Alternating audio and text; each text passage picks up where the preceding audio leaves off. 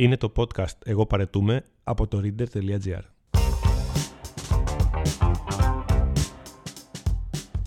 Αν πιστεύεις ότι η Αθήνα είναι σίγουρα μέσα στις πιο άσχημες πόλεις που έχεις επισκεφτεί ποτέ, αν θεωρείς ότι όποιος κάνει spoiler πρέπει να διώκεται ποινικά, αν νομίζεις ότι αυτοί που δηλώνουν ότι εγκατέλειψαν την Αθήνα, Θεσσαλονίκη, το Λονδίνο για να μετακομίσουν μόνιμα σε ένα χωριό στο Ατζουμέρκα και να καλλιεργούν μεταξοσκόλικες μας κοροϊδεύουν, τότε αυτό το podcast και δει το podcast της τρέχουσας εβδομάδας σε αφορά. Εγώ παρετούμε. Άνω και κάτω τελεία. Ιστορίες μικρής, καθημερινής γκρίνιας με τον Γιώργο Μιλωνά. Αχ, Παναγίτσα μου. Είμαι ο Γιώργος Μιλωνάς, είμαι δημοσιογράφος και τα τελευταία χρόνια εργάζομαι στη Liquid Media στο τμήμα του, της native διαφήμισης. Αυτό το podcast, όπως ήδη έχετε ακούσει, ονομάζεται «Εγώ παρετούμε». Απέναντί μου είναι ο Χρήστος Λόλος, ο άνθρωπος που βρίσκεται πίσω από κάθε podcast της εταιρείας. Σκοπός μας, τόσο δικός μου όσο και του Χρήστου, είναι να βγαίνουμε live κάθε Δευτέρα. Γιατί; Γιατί αυτό είναι ένα podcast μικρής καθημερινής γκρίνιας, μιας γκρίνιας που ταιριάζει απόλυτα με τη Δευτέρα. Αν λοιπόν η Δευτέρα είχε ένα podcast, είχε ένα τίτλο, τότε ναι, αυτός θα ήταν «Εγώ παρετούμε». Νονά του podcast είναι η Καταρίνα Νανοπούλου, άκα Bubblescat, γιατί έχει βαρεθεί να με ακούει κατά τη διάρκεια της μέρας ε, να λέω συνεχώς το ίδιο πράγμα, εγώ παρετούμε, αλλά δεν είναι κάτι το οποίο έχει να κάνει με την ε, τωρινή μου δουλειά. Σε καμία περίπτωση, να το ακούνε οι διευθυντές, προϊσταμένοι, CEO κτλ. Είναι μια φράση την οποία χρησιμοποιώ από τα 18 μου συνεχώς και δεν σχετίζεται προφανώς μόνο με δουλειά, σχετίζεται με μικρές καθημερινές στιγμές οι οποίες με βγάζουν έξω από τα ρούχα μου και λέω αυτό το εγώ παρετούμε γιατί θέλω απλά να νιώσω αυτό το λυτρωτικό συνέστημα της παρέτησης από κάτι που με πιέζει. Λοιπόν, να ξεκινήσουμε από την αγαπημένη μας στην Αθήνα. Πρέπει να ξεκαθαρίσω από την αρχή ότι τα 39 χρόνια της ζωής μου τα έχω περάσει όλα στην Αθήνα.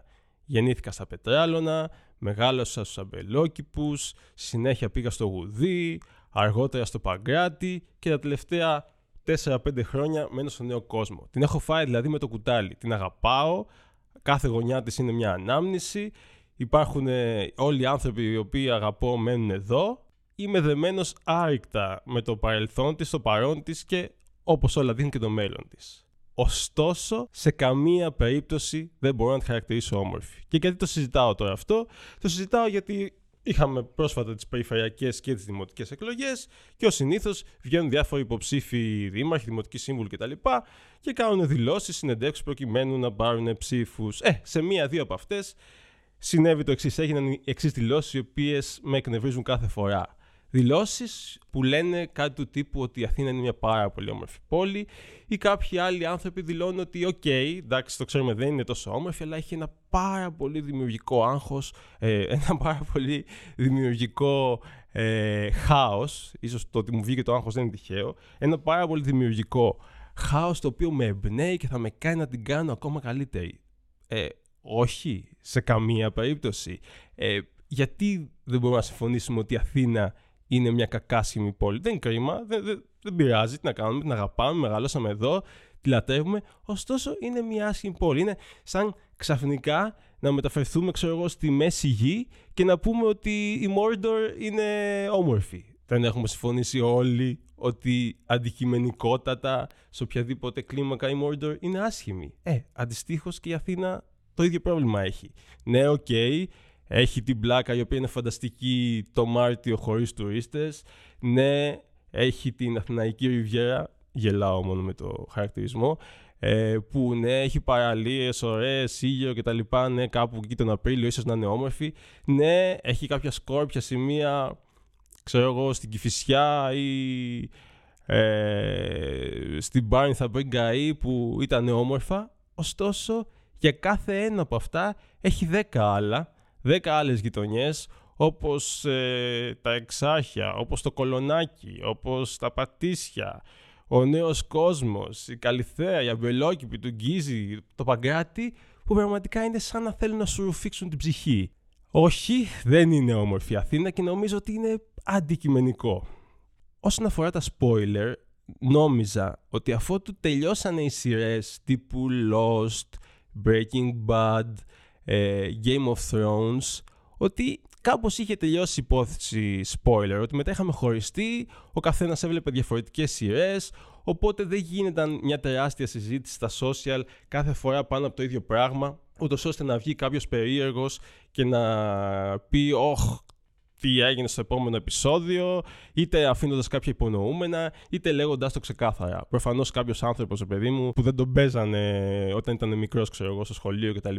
Αυτά κάπως εκλείψανε. Οπότε και εγώ συνέχιζα τη ζωή μου παρακολουθώντας τις σειρές μου, ε, χωρίς να φοβάμαι ότι κάποια στιγμή θα ξεπεταχτεί ένα story ε, στο Instagram, κάποιο βίντεο στο TikTok, που κάποιος θα πει την παπάντζα του και θα μου καταστρέψει την αγαπημένη σειρά. Όμως δεν ήμουν έτοιμος να αντιμετωπίσω ένα spoiler που έκανε ένας συνάδελφος από το Reader, ο Νίκος Σταματίνης, το δίνω στεγνά Χρήστο, ε, στο podcast του Ηλία Αναστασιάδη. Άμα και να ευχαριστώ στον Ηλία που μας φιλοξενεί εδώ στο Reader. Ε, ο οποίος ε, Τιτάνας, θα μου πεις, είναι spoiler όταν λέει κάτι για τα φιλαράκια 20 χρόνια ε, αφού το έχουν σταματήσει; δεν ξέρω. Έλα μόνο Γιώργο.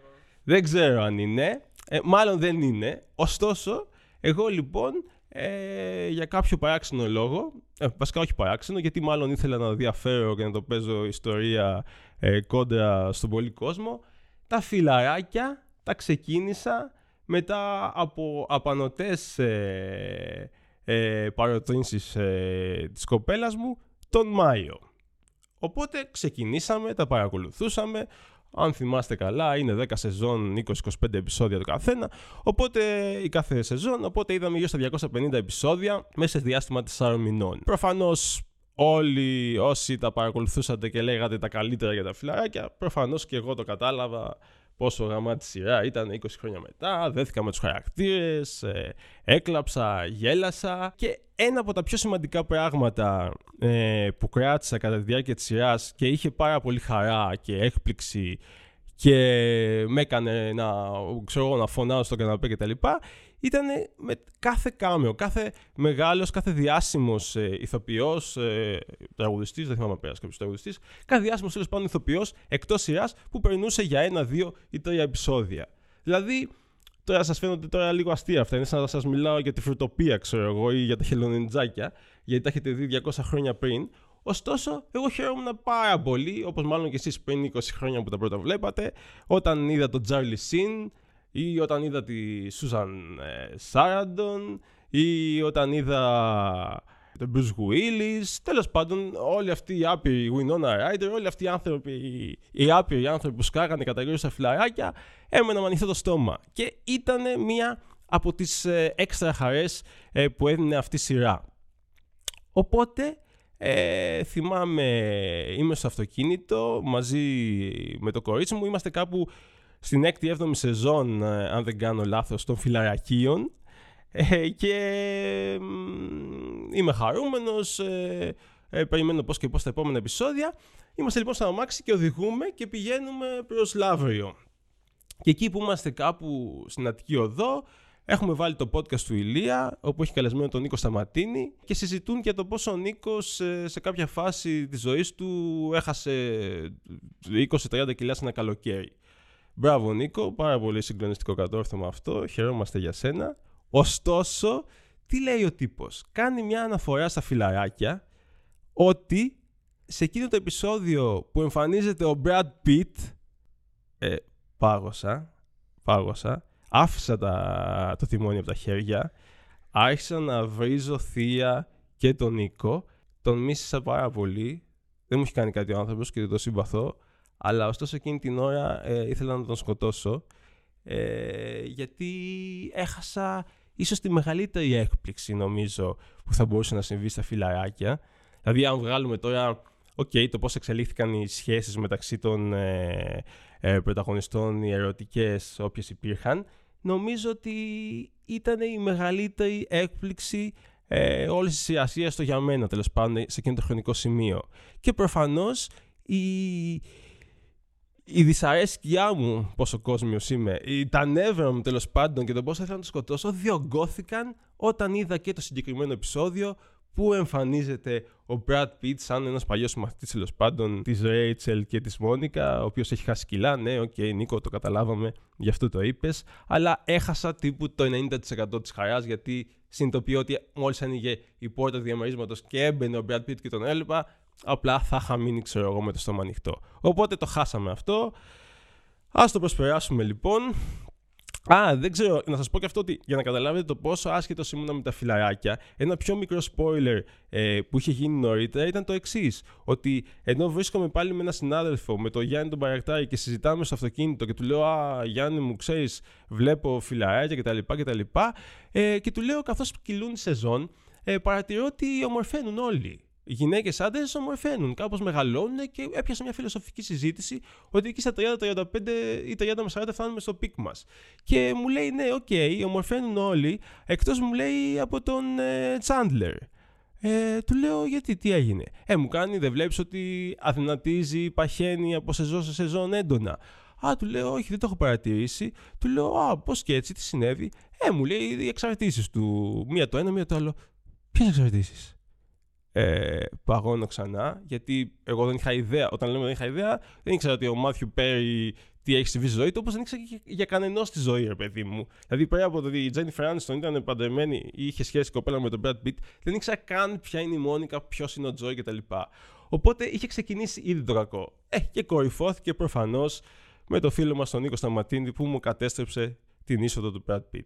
Αυτά και κλείνοντας, πάμε στο τρίτο θέμα, το οποίο ε, έχει να κάνει με τους ανθρώπους οι οποίοι ακολουθούσαν μια συνήθως, ακολουθούν μια πετυχημένη ή normal, και όμως ταυτόχρονα επαγγελματική πορεία στη ζωή τους και μένουν σε κάποια Μητρόπολη. Τώρα η Μητρόπολη αυτή είναι η Νέα Υόρκη, είναι η Αθήνα, ας κρατήσουμε κυρίως τους Έλληνες γιατί αυτοί με εκνευρίζουν περισσότερο, είναι η Θεσσαλονίκη, δεν ξέρω εγώ τι.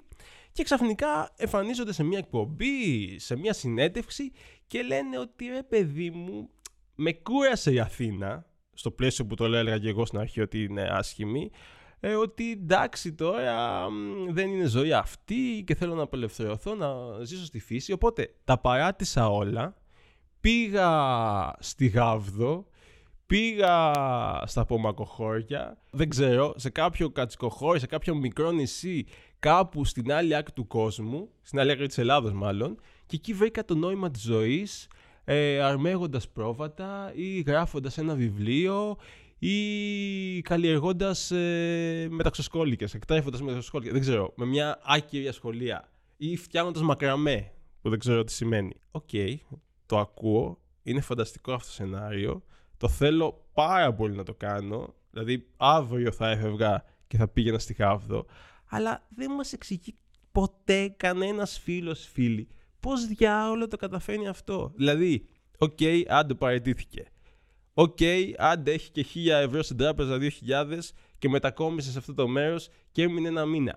Μετά, πώς έμεινε και κατάφερε να επιβιώσει φτιάχνοντας μακραμέ ή μεταξοσκόλικες, ή και μπράβο, μπορεί να πήγε γραμμάτα αυτή η επιχείρηση και να έγινε συγγραφέας ή οτιδήποτε, αλλά στο μεσοδιάστημα, πού βρήκε τα λεφτά, πώς μπόρεσε να καλλιεργήσει ντοματούλες, σε ποιο σπίτι έμεινε, του το δώσανε τζάμπα; Πάντα υπάρχει ένα τεράστιο κενό, τεράστιο κενό πίσω από τους ανθρώπους που απλά θεωρώ εγώ ότι μπορεί να έχουν στην τράπεζα 300.000 ευρώ ή δεν ξέρω κι εγώ τι, κάποιο ποσό που τους δίνει ένα περιθώριο να μπορούν να ξεκινάνε την ζωή τους από το μηδέν, γιατί εγώ, sorry Χρήστο μου, αλλά δεν έχω ακούσει κάποιον άνθρωπο να το κάνει αυτό ε, στην καθημερινότητά του, να το ξέρω δηλαδή.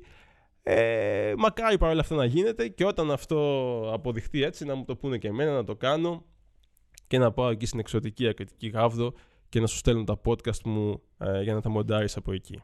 Αυτά, αρκετά γκρίνιαξα για πρώτο podcast και έτσι για να μην γκρινιάζω μόνος μου, πείτε μου κι εσείς, ε, όχι, όχι, όχι αν είναι η Αθήνα ή η ασχημότερη πόλη, γιατί το ξέρουμε αυτό, είναι όντως. πείτε μου το χειρότερο, το πιο άκυρο, ε, spoiler που έχετε φάει ποτέ. Ωραία και όπως με ειδοποιεί ο Χρήστος Λόλος που ξέρει από podcast ε, μου λέει να πω, όχι πως εγώ το θέλω, απλά έτσι το λέω, βαθμολογήστε με πέντε αστεράκια αυτό το podcast. Κάντε σχόλια σαν αυτό που σας είπα ε, με το χειρότερό σας spoiler κάτω από το podcast και κάνετε το και share. Δεν το είπα εγώ, ο Χρήστος τα είπε όλα αυτά. Αυτά.